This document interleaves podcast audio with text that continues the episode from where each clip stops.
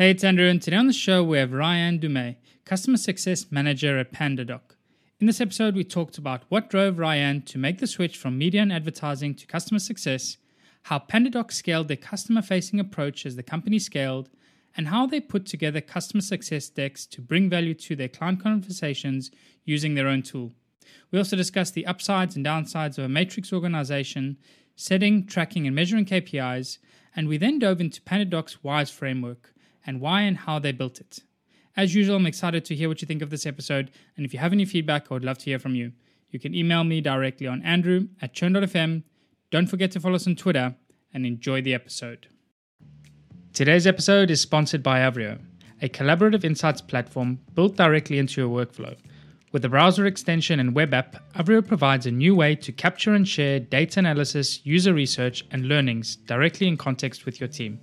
From data dashboards, Google Slides, and Slack threads to inside of apps and team members' heads, Avrio captures all of your insights and creates a single source of truth.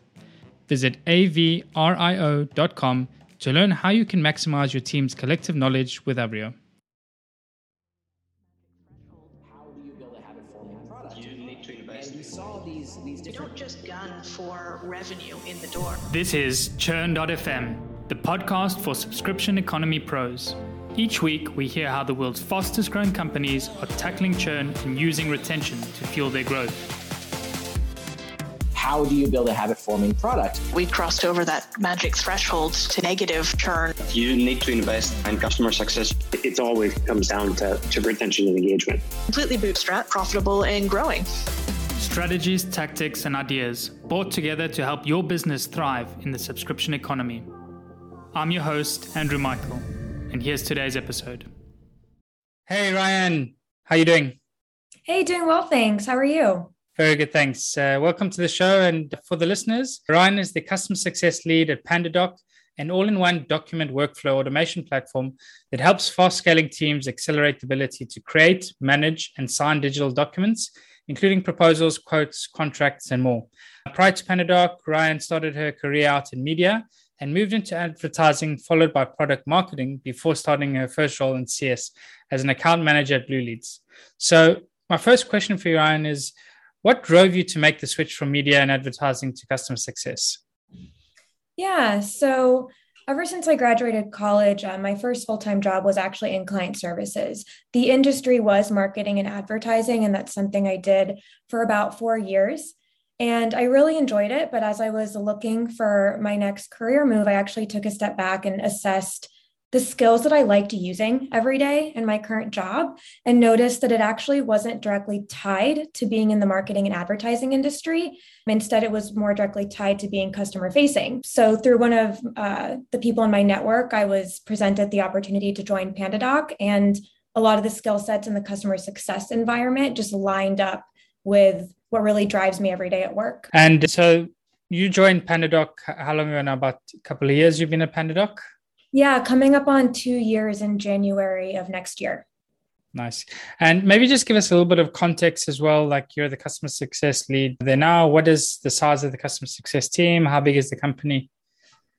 Yeah, so the company has scaled quite a bit from when I joined. When we when I joined, we were about two hundred fifty employees, and I think we're somewhere around seven hundred, close to eight hundred now, somewhere wow. in that ballpark. We are growing very quickly, so that number honestly changes every day. Yeah, um, but it's very. It exciting. Sounds literally like every day there must be somebody yeah. new joining. Yes, yeah. exactly. As far as the C S organization, so the department itself has changed um, and grown, but a little bit before I started, we were at fourteen employees, not including our support department. And yeah. as of, I think, a month ago, we're at one hundred ten employees, including our support department. So in about a two-year timeline from fourteen to one hundred ten. So that's some rapid growth there as well. What's been some of the challenges you've seen like through this growth? Yeah, so I think probably the classic answer of scaling and scaling effectively. We've done a really great job of keeping our culture at PandaDoc. It's something that I think makes us really unique, and thankfully, we haven't had an issue culturally scaling, but obviously being in a customer-facing department, scaling and making sure you're delivering your promises to every client definitely comes with some challenges. As you scale quickly, it's all about how do you keep the experiences consistent with every client? How do you make sure you're not losing sight of what your clients truly want and what you can deliver to them? So I would say scaling our customer-facing approaches definitely proved to be a challenge, but one that I think we handled really well and we're still continuing to tackle and make great strides on. Nice. Let's talk about that a little bit more as well. Obviously, this very quick growth, like at what point did you realize, okay, we need to put in some processes and to make sure that we're like protecting this experience? And then what were some of the things you did to ensure that you had that consistent experience across the board?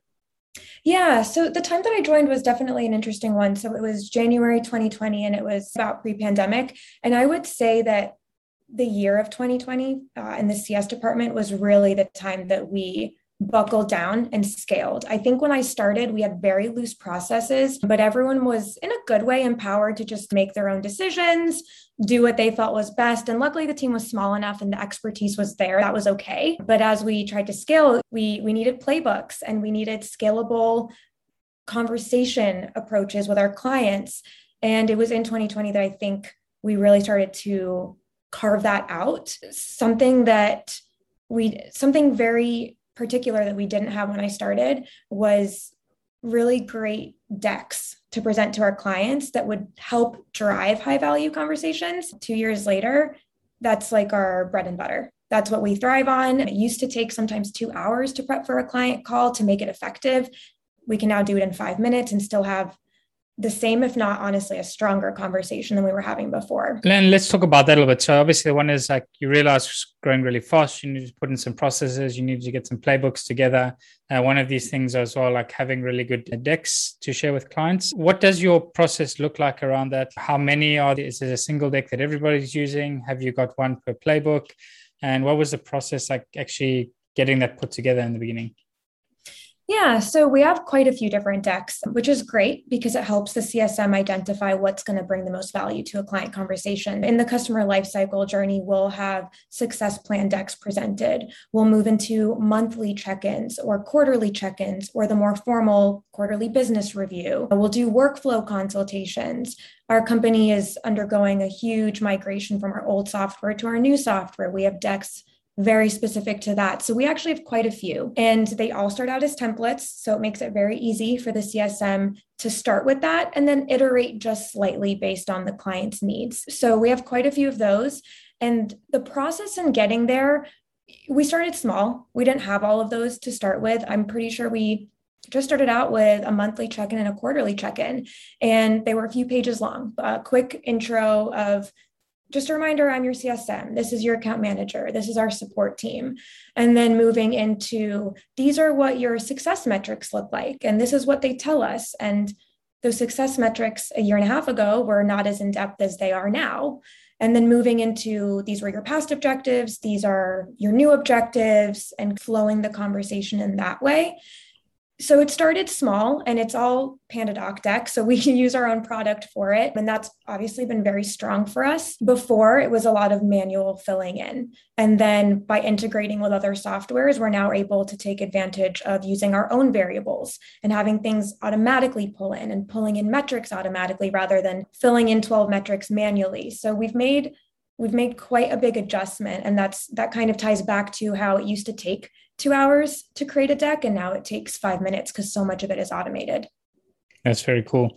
Uh, and definitely a great way to dog food and use your own product uh, yes. to, to save time and uh, thing. And then, so originally four or five slides, and then just from there, it evolved over time. Like, how are you feeding back the learnings then from the team? Obviously, quite a big team, everybody presenting. There must have been quite a bit of feedback coming in as well around them and what could be improved. Like, how was the process managed to, to get them where they are today? Like, how frequently do you change them now versus at the start? Yeah, we definitely are. We change them less frequently now because I think we've iterated so much. They're in a very good spot. But back when we started it, the team was a little bit smaller. And the way that would work is more of the tenured C S Ms would run a few calls off of a deck and then easily go back to their manager and say, hey, I've actually noticed in conversation this doesn't flow, or we actually don't use this page. Instead, we're talking about this. And again, we're very much a matrix organization. Our manager was very quick to say, go in there, edit the template, see how the rest of the team likes it. How does that work? So it's very much based on one-on-one feedback as far as the conversation flowing.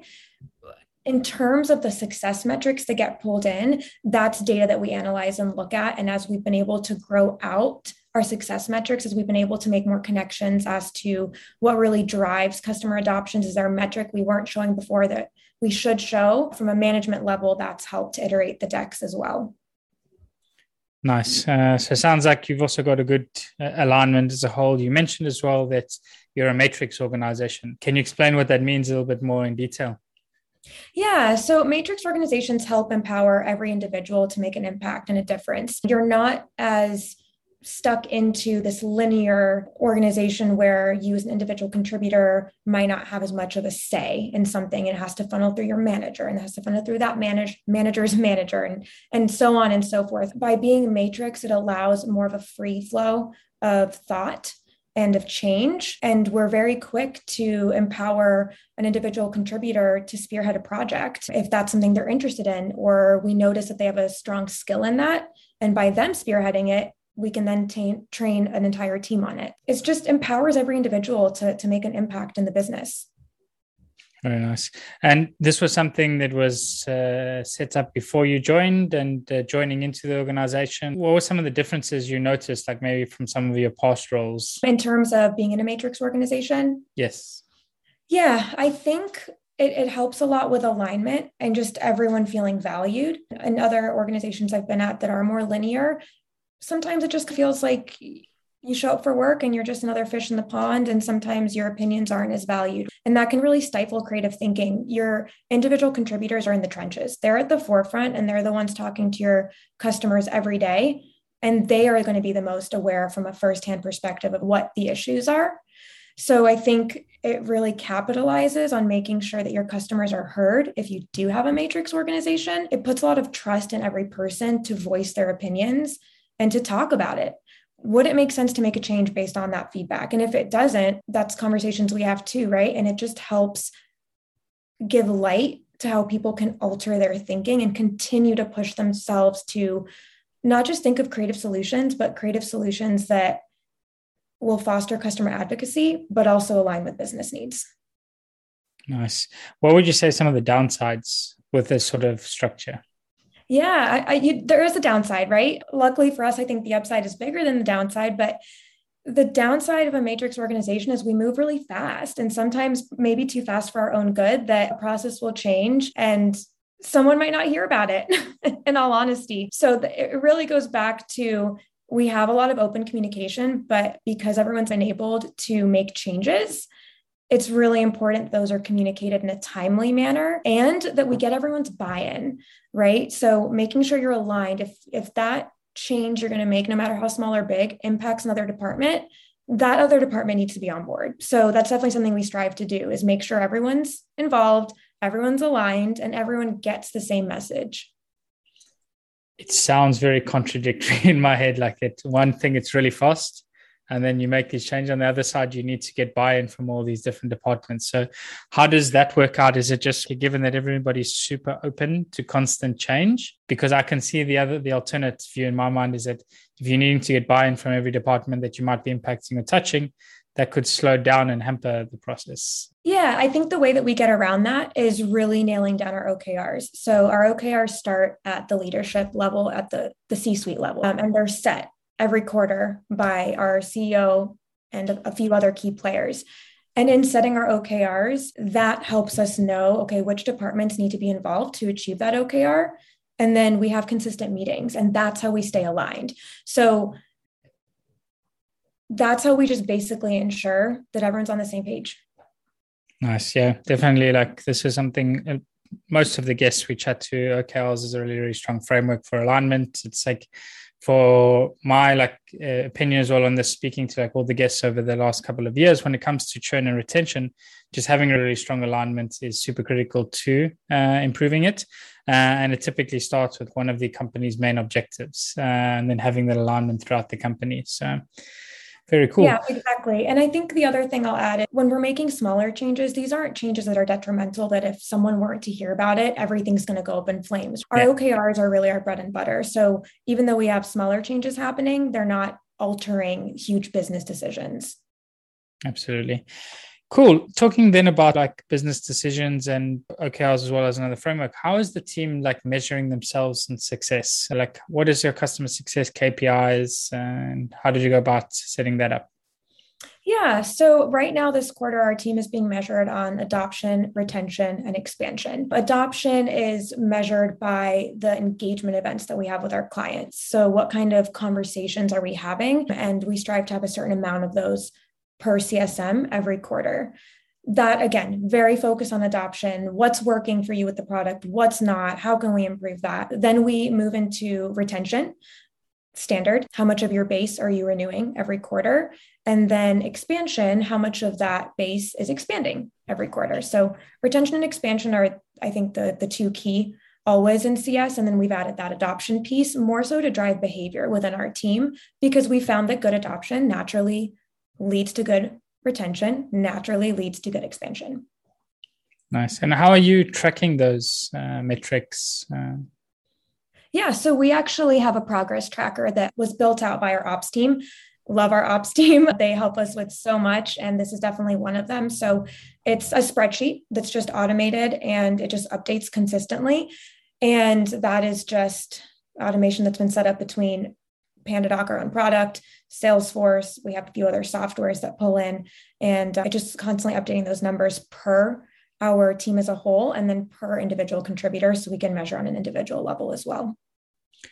Okay. And for adoption, and like maybe talk through some, what are the main metrics you're looking at specifically then for each of the phases, adoption, retention, and expansion? Yeah. So uh, the adoption category changes a little bit every quarter, depending on what behavior we're trying to drive within our team. Two of the things that we're mostly measuring are how many quarterly business reviews are you delivering per quarter, and then how many workflow consultations are you delivering? These are two of the decks that we have just found drive a lot of really good adoption conversations within the team. So we're putting a big emphasis on that this quarter. Okay. And just for context as well, is the setup that you have like really high touch or low touch? What is the majority of your involvement as C S team, and how are you focused as well? Do you have marketing automation, or is that within customer success? Yeah, the way that the business is split up is right now we actually have a customer success manager for every single account. We didn't used to have that. It's definitely something we've grown towards. So every customer is assigned to someone. Within our customer base, we do have it broken up within cohorts. So we have our upmarket segment, commercial segment, velocity segment, and those are our named C S Ms. They have a book of business that is assigned to them. Upmarket's about seventy accounts per C S M, commercials about one fifty, one seventy. Velocity, you get into a couple thousand. And then we actually, this quarter, introduced a pooled model. And that's going to be for also a vel- velocity accounts, just lower scale velocity accounts. And in that pooled model, it's obviously a shared book of, of accounts. And that's our model now. Yeah. There's actually one thing I've noticed, like with a lot of companies, that they started to scale the practice. It would start out with the one-to-one accounts, like have a, a C S M assigned to every account. And then slowly over time, it shifts to more of a pooled model where you have areas of expertise, like dropping in at specific stages of the customer's journey as well. So really interesting just to see the different stages as the maturity of the organization grows as well, like adopting different models around that. And I think each one makes sense for different stages too. What are some of the like biggest pain points the team is facing today now when it comes to customer success? Like where do you see your biggest areas of improvements as a team? Yeah, so I mentioned we have our success metrics, um, which is something we call our WISE framework. And that stands for workflow, insight, speed, and experience. And within that framework, we have a set of metrics that we share with our clients. And these are metrics that there was a lot of research done around as to why did we pick them? Why do we present them to clients this way? And they've been a really amazing, amazing thing that drives really great conversations. But something that we're always looking to do is gather more data. So right now, I think we are recognizing that there's still a lot of key data that we're not able to gather just yet. And there's been a lot of internal talks of how do we do that? What are those missing metrics? Why do we need them? How is that going to help every single department at PandaDoc? So I think one of our biggest struggles has been trying to get those quickly. It takes time to build data points, and it's something that we want, we always want right away. So I think that's our biggest challenge right now, is accepting that we still have some work to do in that area. And then what can we do to get those results faster? Yeah, absolutely. And I think definitely sometimes our customer success is one of the last teams to get data resources and analytics. It sounds like you've got a good ops team that's supporting you. You mentioned the framework was called WISE. Is this is as well, you specifically talking about the different metrics that you share with your customers on the calls that you're having. Is that correct? Yeah, so these are metrics that measure what they're using within PandaDoc. And through that, we have a pretty good pulse just from looking at the data raw of how an account's doing. And then, of course, we have a conversation of this is what we're seeing. Is this also what you're seeing internally? These are the metrics we suggest you focus on. Is this also your area of priority? So there are metrics that drive those kinds of conversations. To give you an example of what one of those metrics are, it would be yeah. um, your C R M rate. So if you are integrated with a C R M, the C R M rate will show you if you're actually using the PandaDoc iframe within a C R M to create all of your documents, which is something we push heavily for. It's a best practice. So if you have a low C R M rate, but we know you have a C R M, that's always a big red flag for us of what's going on that you're not integrating. Is there something we can improve? Sometimes it's as simple as there was turnover with the client and they're just not aware that was even a thing. Yeah, uh, definitely with the customer champion leaving, sometimes this is, again, not sometimes one of the big reasons for churn. Nice. And you mentioned there was quite a bit of research that was done to get to these metrics. What did that process look like? Who was involved in that research? Yeah, so that research started a bit before I was with the company, but it actually started in a few different ways. So the first thing was that it actually started as a project between finance and product. And the purpose was just to gather internal data. So it's just to see how is there, what's the product usage look like as it relates to finance? So that was one project that was going on. Then there was another project that was looking at the state of deals, and it was taking a look at external surveys, so sellers and buyers within G two Crowd, and then also looking at internal data specifically for our top ten percent of customers. Then there was another project that was with marketing, and that was called, I believe it was called something like Brand Promises, which eventually evolved into our WISE framework. So as these projects were separately being worked on, there started to become this commonality between all of them, and that's how it evolved. So it's all this, these pieces of research in different areas coming together with the main focus of how do we identify how people are using our product, what our product's purpose is, and then relay that back to ensuring that people are getting value from our product and actually making it client-facing as opposed to just internal data. Very cool. And how was the team aligning around this information? Like how you mentioned there's a few things that became clear across the different studies and uh, research being done. How did this all get pulled together? Yeah, so it got pulled together a bit before my time, but to my understanding, I think there was just realization that a lot of departments were looking into something that could end up being the same thing. So I'm pretty sure just every single department started to align on it. Someone, one of the leaders from marketing aligned with someone from product, from finance, from C S, and everyone just came together. I know towards the tail end of C S and marketing worked very closely together with the product team on how we're going to roll it out to clients. And that was actually one of the first projects I worked on at PandaDoc to give you a time frame of when I stepped into, stepped in. yeah. yeah, when I stepped into this. Very cool. Next up, I see as well, we're running a little bit short on time. I want to save uh, for a question I ask every guest. Let's imagine a hypothetical scenario now that you join a new company, churn and retention is not doing great. And uh, the C E O comes to you and uh, says, you really need to turn things around. The company has ninety days to make an impact and you're in charge. So the question is, what do you do to reduce churn? But you're not going to give the obvious answer and say, I'm going to speak to customers and identify the biggest uh, pain points and start there. What you're going to do is just pick something you've seen work at you in your past, either PandaDoc or a previous company, and run with that blindly. What would be the one thing that you want to do to reduce churn quick? Yeah, what I would say to that is that I think it's really important to recognize that churn isn't a metric that's directly tied to C S. A lot of other departments take part in if a client churns. So I would say alignment's the key here. It's important for honestly every single department to be aligned. Was it a bad sale? Was it something product related? Was it something from support? It, it can, the finger can be pointed in so many directions. So ownership and alignment and having a one team, one dream vision is, is the key. So I would definitely start with alignment and start with having key stakeholder meetings and everyone being involved to really make sure we understand the root of the problem. Yeah, I love that. And I think it definitely that's like the root cause of it all, because as you mentioned, if everybody's pulling off in their own directions, there's no clear alignments in terms of what the goal is and what the motivations are, it's so easy to uh, be misled and uh, optimizing for different metrics that have an impact on the overall churn and retention. Cool. What's one thing that you know today about churn and retention that you wish you knew when you got started with your career? That's a great question. I think I would say it's accepting sometimes that it's going to be out of your control. I think your job as a C S M is to really exhaust every single option and to make sure you truly understand why someone's leaving, but to not always take it personally, right? There's been scenarios where it's not product related at all. It's not even experience related. It actually has nothing at all to do with your company. It's just that another company was maybe acquired or going in a different direction or completely changing their strategy. And sometimes I think to bring peace and to make sure you stay focused on fixing the things you can control, you do have to accept that you can't control everything.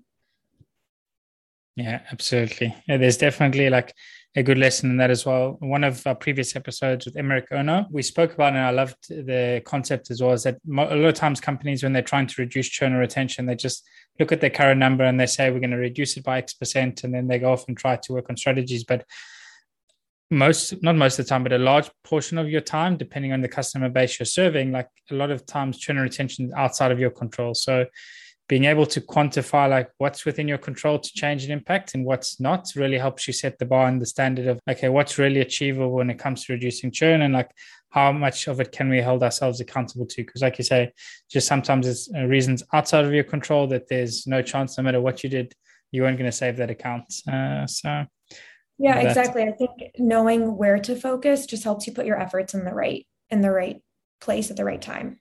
Absolutely.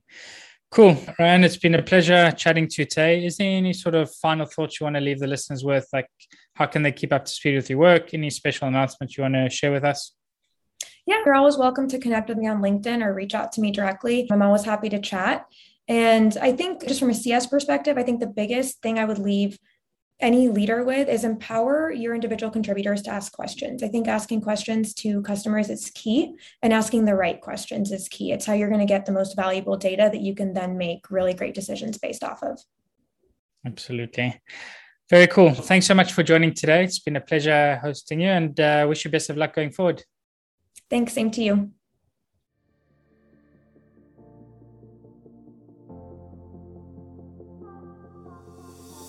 And that's a wrap for the show today with me, Andrew Michael. I really hope you enjoyed it and you're able to pull out something valuable for your business.